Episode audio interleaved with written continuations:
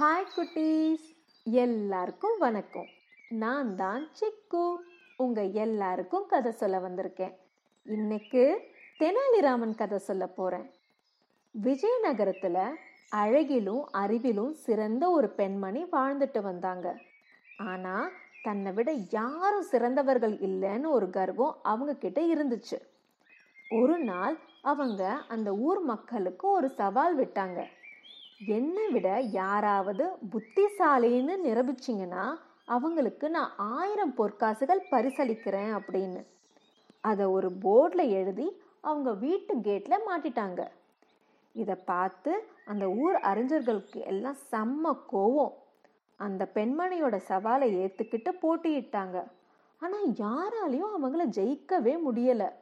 நாளுக்கு நாள் அந்த பெண்ணோட கர்வம் வளர்ந்துட்டே போச்சு. இப்படியே கொஞ்ச நாள் போயிட்டு இருந்துச்சு ஒரு நாள் அவங்க வீட்டுக்கு முன்னாடி ஒருத்தர் விறகு வித்துட்டு இருந்தார். அவர் அந்த பெண்ணோட வீட்டுக்கு முன்னாடி நின்று சத்தமா கத்தி கத்தி விறகு வித்துட்டு இருந்தாரு.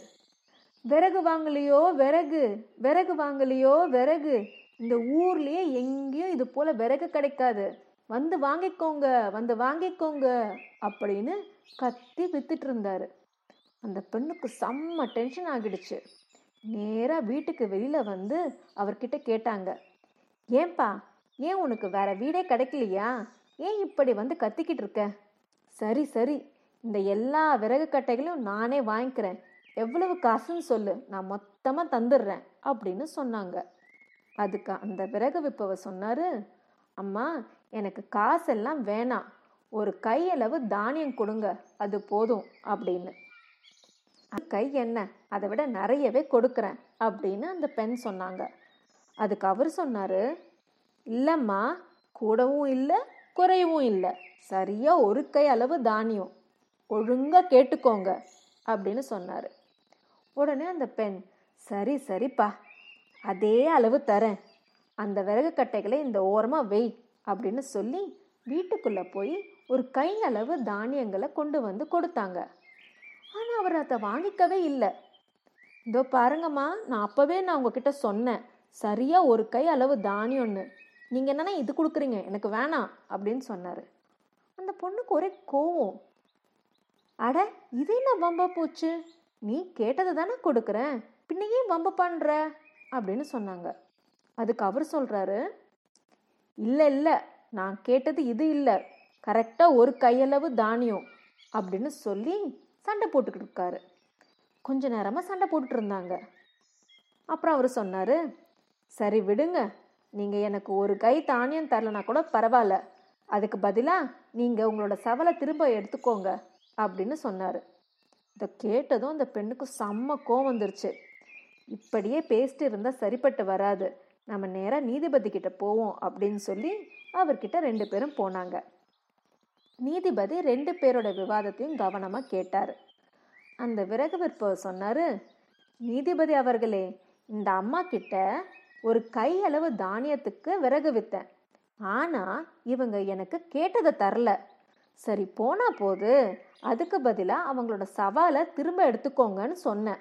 அதுக்கும் ஒத்துக்க மாட்டேங்கிறாங்க. நான் என்ன பண்ணேன்? அப்படின்னு. உடனே அந்த பெண் சொன்னாங்க ஐயோ நீதிபதி அவர்களே இதோ பாருங்க உங்க கண் முன்னாடியே காமிக்கிறேன்.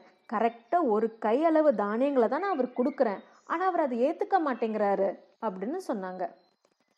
இப்போதான் நீதிபதிக்கு என்ன நடக்குதுன்னு நல்லாவே புரிஞ்சுது. அவர் சிரிச்சுக்கிட்டே அந்த பெண்மணியை பார்த்து சொன்னாரு பாருமா நீ எவ்வளோதான் அறிவாளியா இருந்தாலும் அவர் சொன்னது நீ ஒழுங்கா கேட்கவே இல்லையே. அவர் கேட்டது என்ன? ஒரு கையளவு தானியம். அதாவது ஒரு கை அளவு பெரிய ஒரு தானியம்.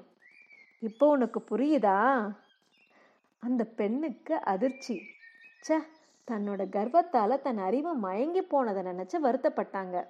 தன்னோட தோல்வியை ஒத்துக்கிட்டு சவாலை ரத்து பண்ணிட்டாங்க. இவ்வளவு சூப்பராக பிளான் பண்ணி அவங்கள தோக்கடிச்சது யாரு தெரியும்ல? வேற யாரு? தெனாலிராமன் தான். அந்த பெண்ணுக்கு நல்லதொரு பாடம் புகட்டத்தான் தெனாலிராமனோட இந்த நாடகம். உங்களுக்கும் புரிஞ்சிருக்கும்னு நினைக்கிறேன் குட்டீஸ். என்னைக்கும் நம்ம ரொம்ப அறிவாளி நம்ம விட புத்திசாலி யாரும் இல்லை அப்படின்னு நம்ம நினைக்கவே கூடாது. இன்னொரு விஷயம் நம்ம ஏதாவது கேட்கும் போதோ இல்லை படிக்கும் போதோ நல்ல கவனமாக புரிஞ்சு உணர்ந்து படிக்கணும். அப்படி இல்லைன்னா நம்மளையும் ஈஸியாக எல்லாரும் ஏமாத்திடுவாங்க. ஓகே குட்டீஸ். இன்னைக்கு கதை இவ்வளோதான் இது போல் ஒரு சூப்பரான கதையோட அடுத்த வாட்டி உங்களை சந்திக்கிறேன். பாய்